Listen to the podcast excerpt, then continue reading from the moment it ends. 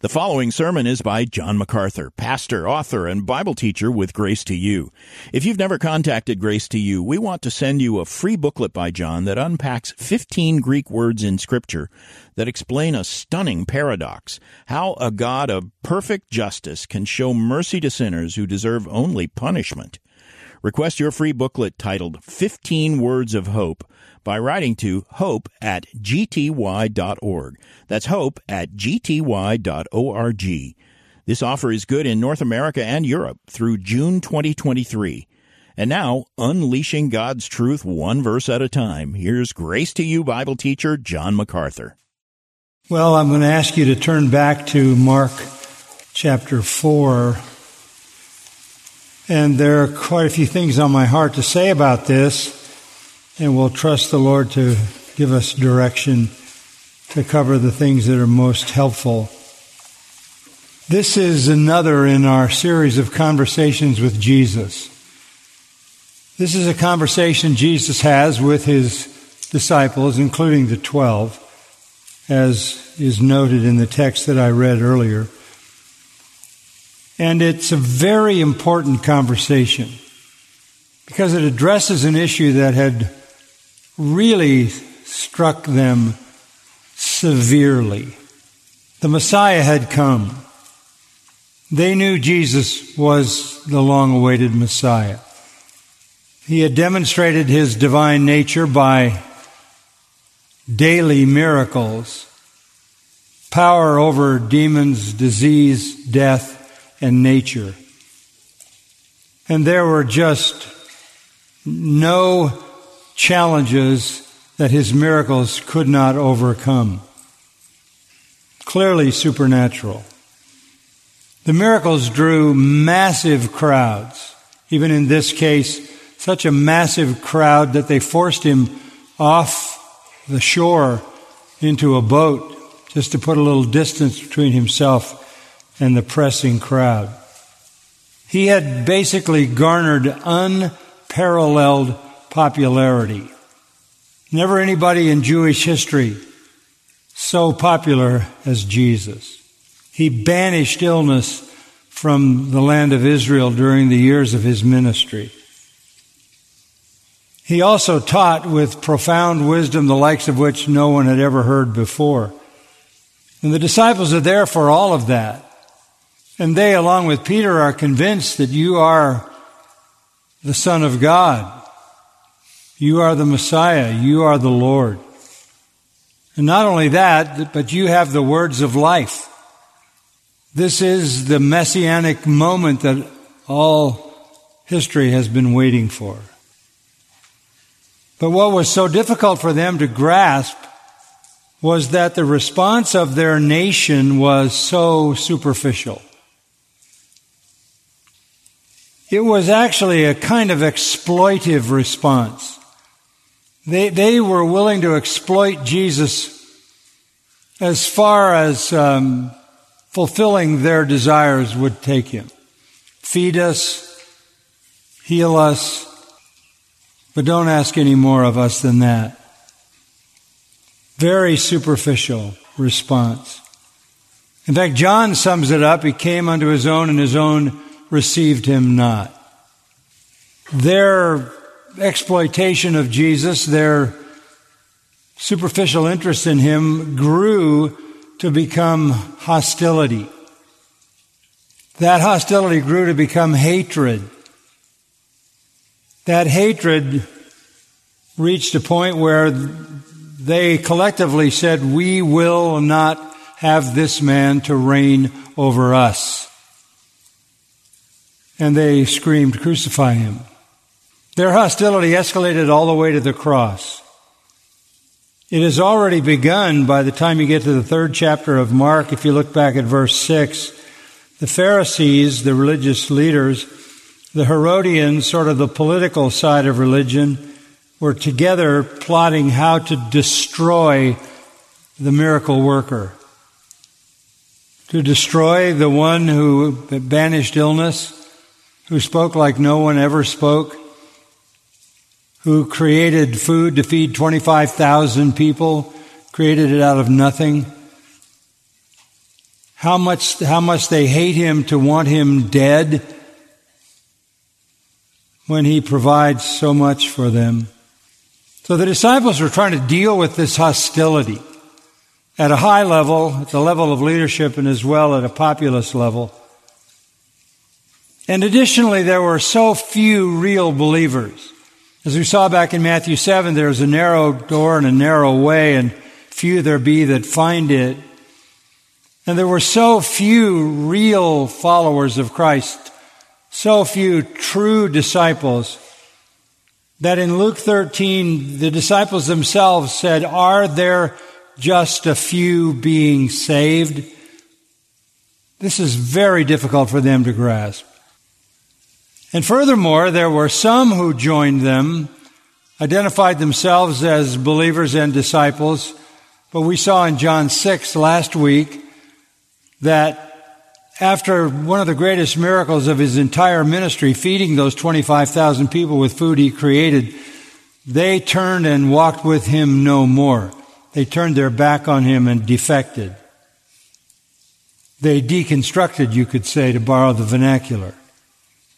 So few were willing to follow.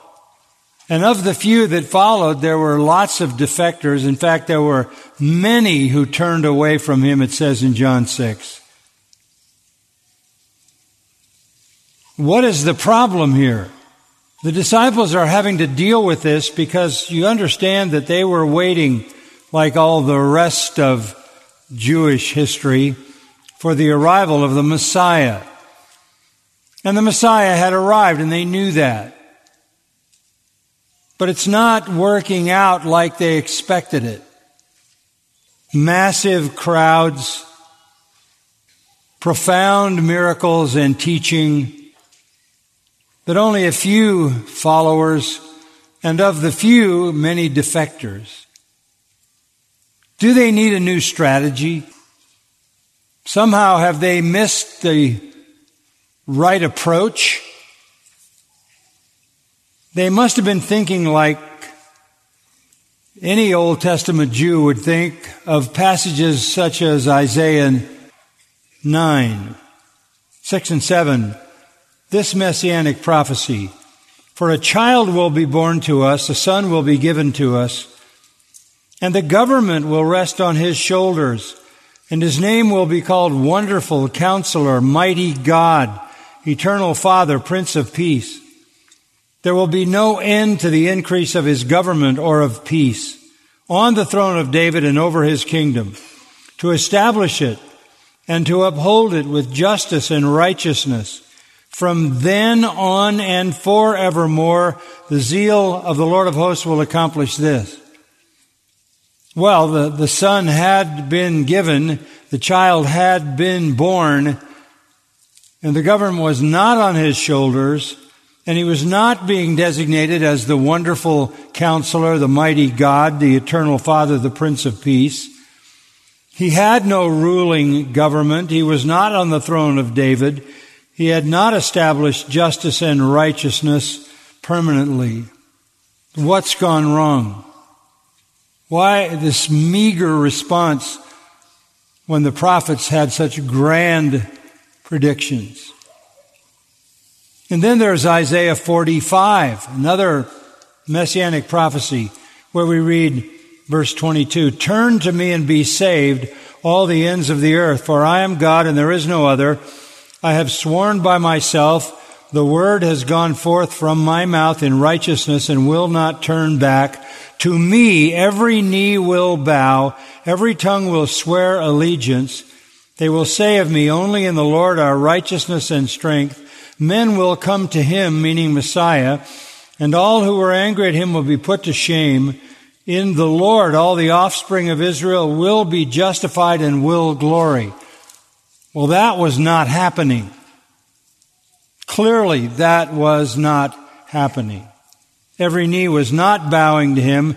Every tongue was not swearing allegiance. And then they perhaps thought of the 60th chapter of Isaiah, where the chapter opens with these words, Arise, shine, for your light has come, meaning the Messiah. Another messianic prophecy, and the glory of the Lord is risen upon you. For behold, darkness will cover the earth and deep darkness the peoples. But the Lord will rise upon you and his glory will appear upon you. Nations will come to your light and kings to the brightness of your rising. Lift up your eyes round about and see. They all gather together. They come to you. Their, you, your sons will come from afar. Your daughters will be carried in the arms. Then you will see and be radiant and your heart will thrill and rejoice because the abundance of the sea will be turned to you. The wealth of nations will come to you. The whole world is going to come to the light, the Messiah. The whole world. That wasn't happening. Not even the nation Israel. They faced a situation not unlike the church today.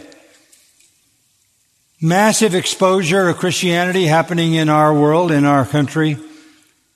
Mega churches seem to abound everywhere. Christian preachers have managed to garner great space in the media, radio, television, internet. Seems like there are churches everywhere, but few true Christians. And the people who lead the nation, the people who lead politically in our world, are hostile toward Christianity, hostile toward Scripture. There are obviously many false Christians and false disciples. And as we saw the last couple of weeks, there are people turning away, deconstructing the hashtag ex-evangelicals.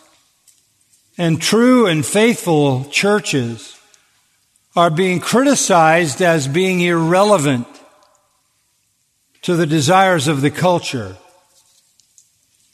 We're actually being ridiculed by some of the supposed church growth experts as if it's our fault that there's not an exploding growth of Christianity because we're stuck in traditional past. We're conducting church in a way that's irrelevant to the world and doesn't communicate or connect with them. We're out of touch with the culture, out of touch with their felt needs. We're not good at the psychology of human behavior. We're missing the style, the trends, the music, the clothes, the popular thinking, and we've got to make some serious adjustments if we're going to make any progress. That's the philosophy behind all of the evangelical adjustments in style to make the gospel easier to tolerate. So the church is suffering not unlike the disciples with trying to figure out what do we have to do to start this movement up at a level that we would like it to be? How do we crank up Christian response? How do we actually change the world? How do we change cities and countries? What's happening? Well, this is the very question that the disciples were holding in their minds when Jesus spoke what he spoke in Mark 4. And this is a kind of a Magna Carta on the growth of the kingdom. A kind of a Magna Carta on how to do evangelism. And the things that he says here also appear in Matthew and Luke. So three times in the four gospels, this particular set of teachings is laid out on the pages of Holy Scripture. It's about a year before the Great Commission, about two years into Jesus' ministry. And they're wondering why things are not turning out the way they thought they should. So in this chapter, and we're going to take kind of an overview of it, the Lord gives him a comprehensive and somewhat detailed explanation of His kingdom. It's easy to misunderstand. It's easy to be ignorant. It's easy to misinterpret the Lord's intentions for His church unless you look at the Word of God. And then everything becomes crystal clear. So the question is then, why are we seeing what we're seeing, which is very similar to what the disciples were seeing, all this exposure and so much hostility and so much false discipleship? Now, to begin with, I want you to look at verse 26. That's where I want to start. The next to the last of the parables here. And it only appears in Mark. Verses 26 to 29. And among these parables, which he is using to explain the nature of his kingdom and how it grows, he was saying this The kingdom of God is like a man who casts seed upon the soil. And he goes to bed at night and gets up by day, and the seed sprouts and grows. How he himself does not know. The kingdom of God is what he's talking about. The kingdom of God, meaning the sphere of salvation, the realm of salvation over which the Lord rules in the hearts of believers. You have to understand it this way. It's like a man who casts seed upon the soil and then goes to bed and gets up and goes to bed and gets up and the days and the nights pass and the seed sprouts and grows, how he himself does not know. Now to start with, seed itself is paradoxical. Paradoxical in the fact that a seed is very small and appears dead. In fact, it has to decompose to give life. That's, that's only explainable by divine design. So the seed is paradoxical. It's small. It's seemingly dead, dormant. But out of it comes a, a life that flourishes and grows in a prolific way. So is the wonder of the gospel. The gospel is hidden in small truths, small realities, small doctrines, but it breaks out into massive production of spiritual life. The seed dies and gives life, but no farmer has anything to do with that process. Farmer doesn't do anything. Can't make a seed die, can't make a seed grow, can't make a seed produce life, can't make a seed produce more life. The only human act is to plant and go to sleep. While the crop mysteriously grows, all the forces of life are beyond the man, beyond the farmer, even the best farmer.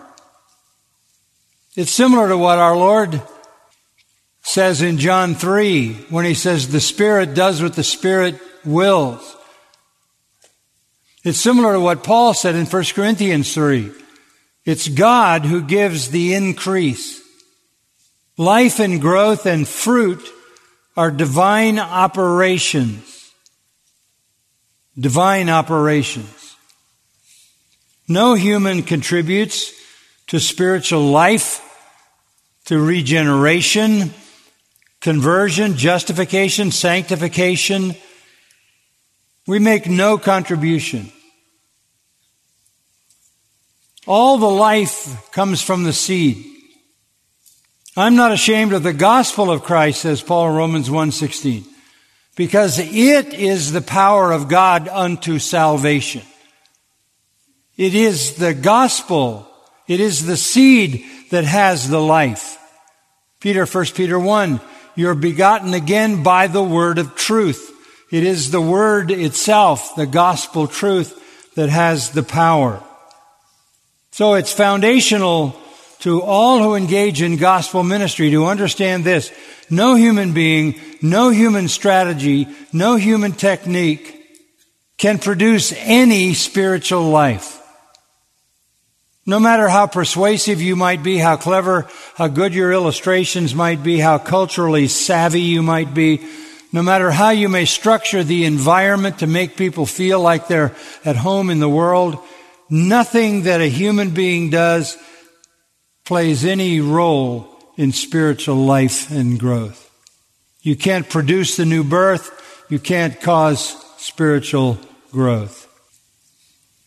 And that's what we saw in John 6 last week, verse 65, that no, no one comes to salvation unless the Father draws him. It's a divine work. We're saved by grace through faith, but that's not of ourselves. It is the gift of God, not of works, lest anyone should boast. So this is where all of our understanding of how the kingdom moves has to begin. That we make no contribution to spiritual life and growth. This should be obvious to everyone. That scripture says the power is in the truth. The power is in the word of God. There's no reason to be seduced by strategists. And in fact, it's explicit in verse 28. In verse 27, it says the farmer doesn't know how it grows. It does, but he doesn't know how. He doesn't know how life can come out of the death of a seed. And it's explicit in verse 28. The soil produces crops by itself. Automate in Greek. Automatically. The soil produces crops automatically. That, that word is rare, but it's also used in Acts 12:10 where the angel came to release Peter from prison and the door opened automate, automatically, to let him out of the prison. All the farmer can do is show up in verse 29 when it's time to harvest. He has no role to play as the crop grows by itself, first the blade, then the head, then the mature grain in the head. No farmer give, gives life. No farmer energizes cell division, multiplication. It's all God's work. We have no role to play, but to wait and enjoy the harvest. So sow and sleep. People ask me occasionally, do you sleep well? The answer is I do. I sleep very well, but I'll promise you one thing. If I thought that anybody was going to be left out of heaven because of some failure in my strategy, I couldn't sleep at all. The success of the gospel does not depend on our power to give life or to manipulate Life is divinely automatic. That's, that's where we have to start. It's going to happen because God has His power in His truth unleashed in the human hearts. That is beyond us. We sow and then we enjoy the harvest. So with that in our minds, I'm going to have you look back at chapter 4, and the Lord is going to give us four attitudes that we should maintain. The first is we, we are to approach evangelism humbly, humbly, because it's not in our power to change hearts. It's not in our power to change hearts. And that is proven in this parable starting in verse 3 parable of the sower and the soils. The, the sower goes out to sow in verse 3, and he, some of it falls on the road, beside the road. It's hard packed, and it doesn't penetrate at all, and the birds come and eat it up. Other soil is rocky soil, verse 5, and when seed falls on rocky soil, it can only go down a little bit because the soft dirt is only at the top and below is bedrock. immediately it springs up because it has no depth of soil, so it looks responsive. But after the sun has arisen, it is scorched because it has no root. It can't penetrate to the water. It withers away. And then other seed fell among the thorns. Verse 7. The thorns or the weeds come up and choke it and it yields no crop. So you have three fruitless soils. And then you have the good soil in verse 8 that has fruit that is abnormally productive, 30, 60, 100 fold. And that's, that's shocking. That, that, those numbers are ridiculously beyond anything that would be expected. But the message here is the gospel has the power to do the things that are supernatural. The power of life transformed by God is far greater than we might expect. So our Lord says in verse 9, if you have ears, listen. Do you get it? Do you get what I'm just telling you? I know all of you don't. He explains that in verses 10 to 12. But to the disciples, verse 11, it's been given to understand the mysteries of the kingdom of God. Those who are on the outside, they just get parables. And it obscures the things that the disciples understand. How do the disciples understand them? Because they have ears to hear and because the Lord explains them to them. And so in verse 13, he says to them, Do you understand this parable? How will you understand all the parables? In other words, this is the one that will help you to understand all the rest. So the Lord begins his explanation in verse 14. The sower sows the word. What is the seed? It is the word. It is the word. Who is the sower? Anybody who sows the word. Anybody who spreads the word. The seed is the word of God. Luke 8:11. The seed is the word of God in the parallel passage in Luke. It is the gospel revelation. You go into the book of Acts starting in chapter 4 all the way through chapter 13 and repeatedly it says, and the, the word spread and the word of God spread and the, the word of God spread and the word of God went forth, etc., etc., etc.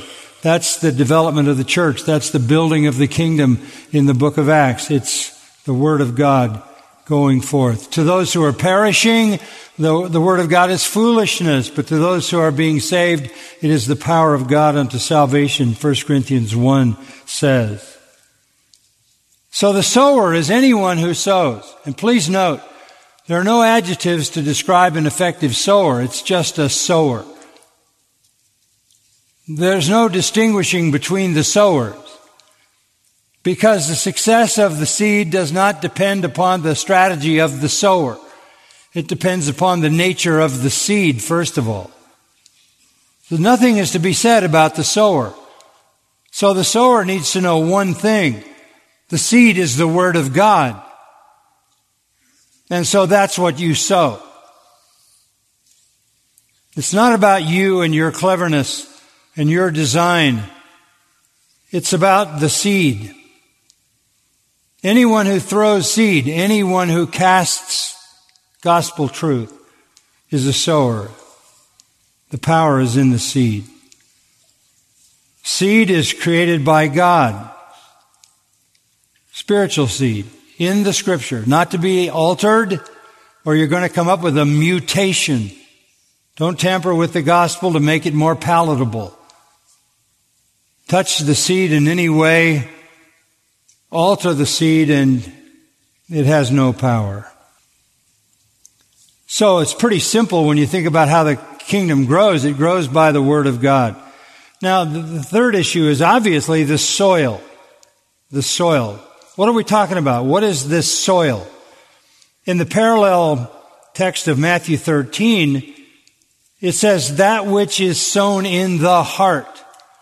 So the heart is the soil. So I have a sower, seed, and the heart. We have someone who proclaims the gospel, the gospel itself, and the heart And there are several different kinds of heart conditions. First, there are fruitless heart conditions. And then there are fruitful heart conditions. The fruitless ones we see in verse 15. The ones who, the seeds that are sown beside the road, where the word is sown, when they hear, immediately Satan comes and takes away the word which was sown in them. This is if they, they hear the word, but it sits on the surface, easily snatched away by Satan who controls their lives with his lies. These are unresponsive people, callous people, hard people. This is the fool of Proverbs 1. This is the unplowed heart, the unprepared heart, the indifferent heart, the hard heart, and nothing is going to happen.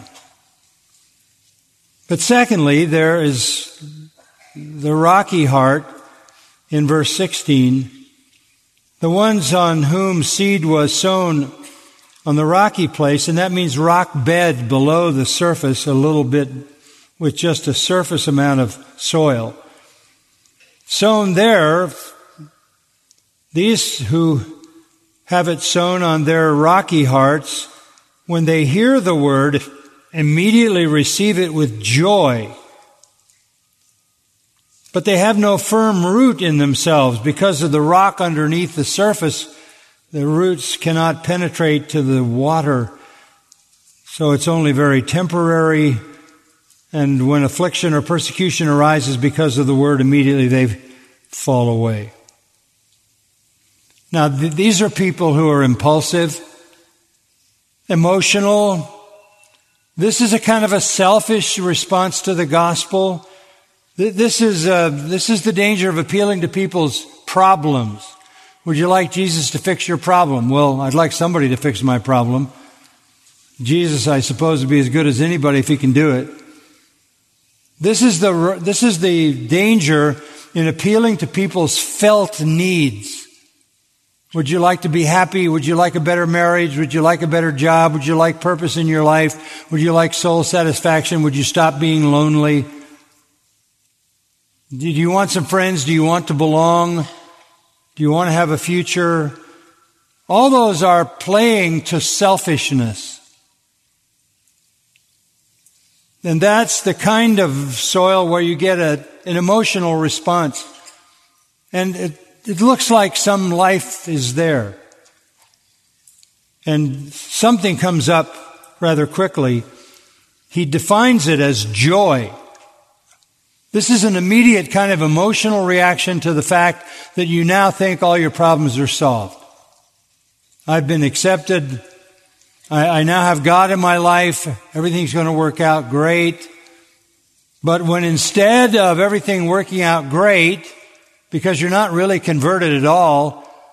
Things become difficult and there's pressure and even persecution for a professing Christian. You can't take it. And so you become part of the deconstructing crowd. Jonathan Edwards, in his masterful treatise on religious affections, which he wrote in 1746, said he was very concerned to make it known that fallen human nature is fertile ground for fleshly religiosity, which is impiously spiritual and ultimately rooted in self-love. It's like, do you love yourself enough and want for yourself something better than you have enough to come to Jesus so that he can give you what you want for yourself? That's the convoluted approach of the supposed gospel. High emotional experiences, Edwards said, effective, gushy religious talk, even praising God, even experiencing some kind of emotional feeling for God or for Jesus can be self-centered and totally self-motivated. But in contrast to that, experiences of genuine renewal by the Holy Spirit are God centered You come not saying, I want something for myself, but pounding on your chest saying, God be merciful to me, a sinner. I deserve nothing. Genuine experiences, genuine repentance, genuine faith produces humility. Edwards said, humility, not pride. Meekness, not self-satisfaction. This is particularly true when the gospel is presented as if it was enough to move somebody's emotions. And in order to do that, they usually have to take out the hard parts of the gospel. So the person gets the promise of something that is going to give the, the sinner what the sinner already desires in his flesh. And it's explained in a totally inadequate way. And what does it do? It produces false conversions, which lead to deconstruction and hashtag exvangelicals. No, the scripture says you, you have to be willing to do this. Deny yourself. If any man will come after me, let him deny himself. That's the starting point. Deny yourself. Not take up your prosperity, your riches, and all the blessings, but Take up your cross. Lay your life down. This makes acceptance hard because it calls for self-denial. To hate your own self. It's hard to enter. It's not enough to make Jesus attractive. It's not enough to make Jesus the one who will solve everybody's problems. You can make Jesus attractive, more attractive than any other person who ever lived. You can go to a movie like The Chosen and you can see a very attractive Jesus. And you can be drawn to that attractive Jesus, but never have truly resisted self-will, personal desire, the hankerings of the flesh, and never have exercised genuine repentance. Those things are hard. And that's why it's a struggle to genuinely enter the kingdom. The third fruitless soil our Lord lays out in verses 18 and 19 weeds. Seed is sown, they hear the word, looks like a response, but the worries of the world, the deceitfulness of riches, and the desire for other things enters in, chokes the word, it becomes unfruitful. This is another pathway to deconstruction. This, this is not so much just the emotional issues that we saw in the second soil. This is the distractions of the age. The, the, the distractions of the world. It's dangerous, by the way, to import those distractions into the church and think that if you can bring the world into the church, you can gain a hearing from people and then transfer them to the kingdom. The problem is if you seduce them by the distractions that are already dominant in their hearts, you've done them no favor. You've legitimized the very things that they must abandon. No, the, the proof of real salvation is not a speedy re- response in somebody saying, I feel happy now. Not temporary joy. No, it's when you have dug deep in your own heart and the repentance is real and you understand that salvation is not for your fulfillment, but for God's glory. And when you turn your back on the flesh and the world, Edwards said true conversion is marked by humble, broken-hearted love for God. First John, love not the world, neither the things that are in the world. They have no part in the desires of a true believer. The desires of the saint are humble desires. Humble hope, writes Edwards. Humble, broken-hearted joy that leaves the Christian more poor in spirit, more like a little child, more disposed to lowliness. True grace reaches to the very bottom of the heart, countering, forfeiting sin, depositing grace, and destroying the reigning power of the flesh. And Edwards said the holy life is the chief of all signs of saving grace. So we can see in the soils that the disciples are being helped, and so are we to understand that we sow the seed. The seed is the Word of God. The issue is the heart. We can't determine the heart. That is for God to do, not us. That's again back to the point that nobody comes unless the Father draws him. Only God can plow the heart. We simply sow the seed. The results are determined by heaven. But then look at verse 20 in the good soil quickly. There are those on whom seed was sown on the good soil, and they hear the word and accept it and bear fruit 30, 60, and 100 fold. The good soil has to be prepared by the Lord. Listen to Deuteronomy 30, verse 6. The Lord will circumcise your heart to love the Lord your God with all your heart, with all your soul, so that you may live. The greatest command, love the Lord your God with all your heart, with all your soul, with all your mind. And God has to say, He will circumcise your heart to love Him that way. That's why in the New Covenant text of Jeremiah 31 and Ezekiel 36, it says that God speaking, I will give you a new heart. I will put my spirit in you. I will transform you. I will write my law in your heart. Heart work is God's work. So the first thing we have to do in approaching the matter of advancing the kingdom is to do so humbly. Secondly, obediently. And these are very brief. Obediently. What do you mean by that? Well, what I mean by that is precisely what in verse 21 our Lord says. A lamp is not brought to be put under a basket, is it? Or under a bed.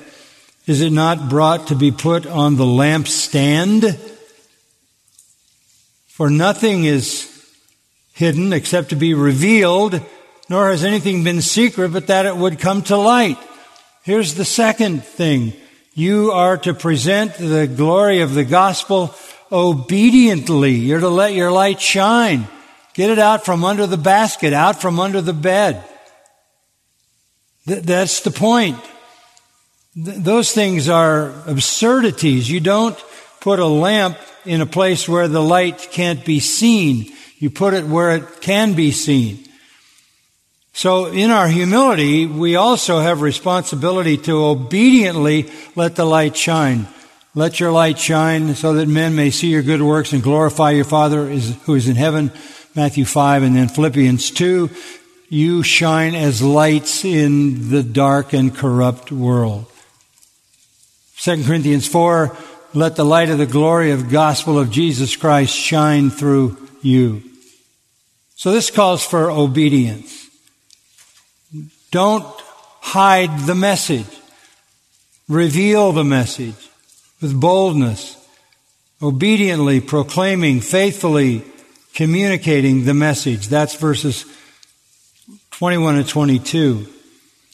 And that is our second attitude. And it should be obvious that this is so clear that he adds in verse 23 again the reminder, are you listening? Did you get it? Did you hear? You do have ears to hear. Understand, you're supposed to make sure the message, the light is being seen. So we approach ministry in the advance of the kingdom humbly and obediently. Thirdly, diligently. Diligently. Verse 24. And he was saying to them, Take care what you listen to. Again, are you listening? He keeps saying that. By your standard of measure, it will be measured to you. And more will be given you besides. Diligently. We are to, to be diligent because we know that our usefulness is proportionate to our obedience. Our reward is proportionate to our obedience. Look back at verse 24. It's this simple, folks. Take care to know this. You set the standard by which you will be measured. By your standard of measure. It will be measured to you. In other words, your eternal reward for advancing the kingdom will be in direct proportion to the level of your commitment. This is another truism. This is axiomatic. Usefulness in gospel ministry is proportionate to the seed sown. It's proportionate to the obedience. 2 Corinthians 9, 6. Sow sparingly, reap sparingly. The more you sow, verse 24 says, the more will be given you besides. What do you mean? Your reward. Your reward will be given based upon the measure of your commitment. And if you're not going to be faithful to proclaim the gospel, the Lord will bring in his elect by means of someone else. But in verse 25, he even goes further and says, For whoever has, to him more shall be given. In other words, there's no limit. You've been faithful, you receive a reward. You be more faithful, you'll receive more reward, and more, and more, and more, unbounded. But on the other hand, whoever does not have, even what he has shall be taken away from him. What is this referring to? Whoever does not have. Well, Luke puts it this way what he thinks he has shall be taken away. What does that mean? You remember Matthew 7? Many will say to me, Lord, Lord, we did this, we did that in your name. We proclaimed the truth. We did many wonderful works in your name. And he says, Depart from me. I never knew you, you workers of iniquity. If you're a true disciple, and you're sowing the seed, in the measure that you sow, it will be measured back to you more and more and more and more. But there's another category of people, again, the fruitless, false disciples. Even though they spoke the gospel, even though they used the name of Christ, as Matthew 7 says, there is no reward for them.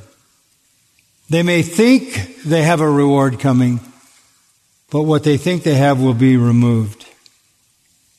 Only condemnation. Depart from me, you workers of iniquity. And it's true. You know, there are people who have come to Christ from a gospel message presented by a false Christian, false prophet, a fraudulent preacher. But there's no reward for the fakes,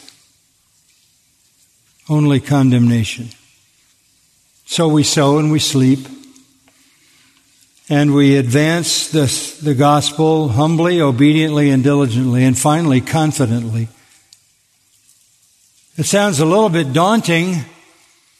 Doesn't seem to be working out that well. But that's not the final picture. Go to verse 30. Here's the final picture.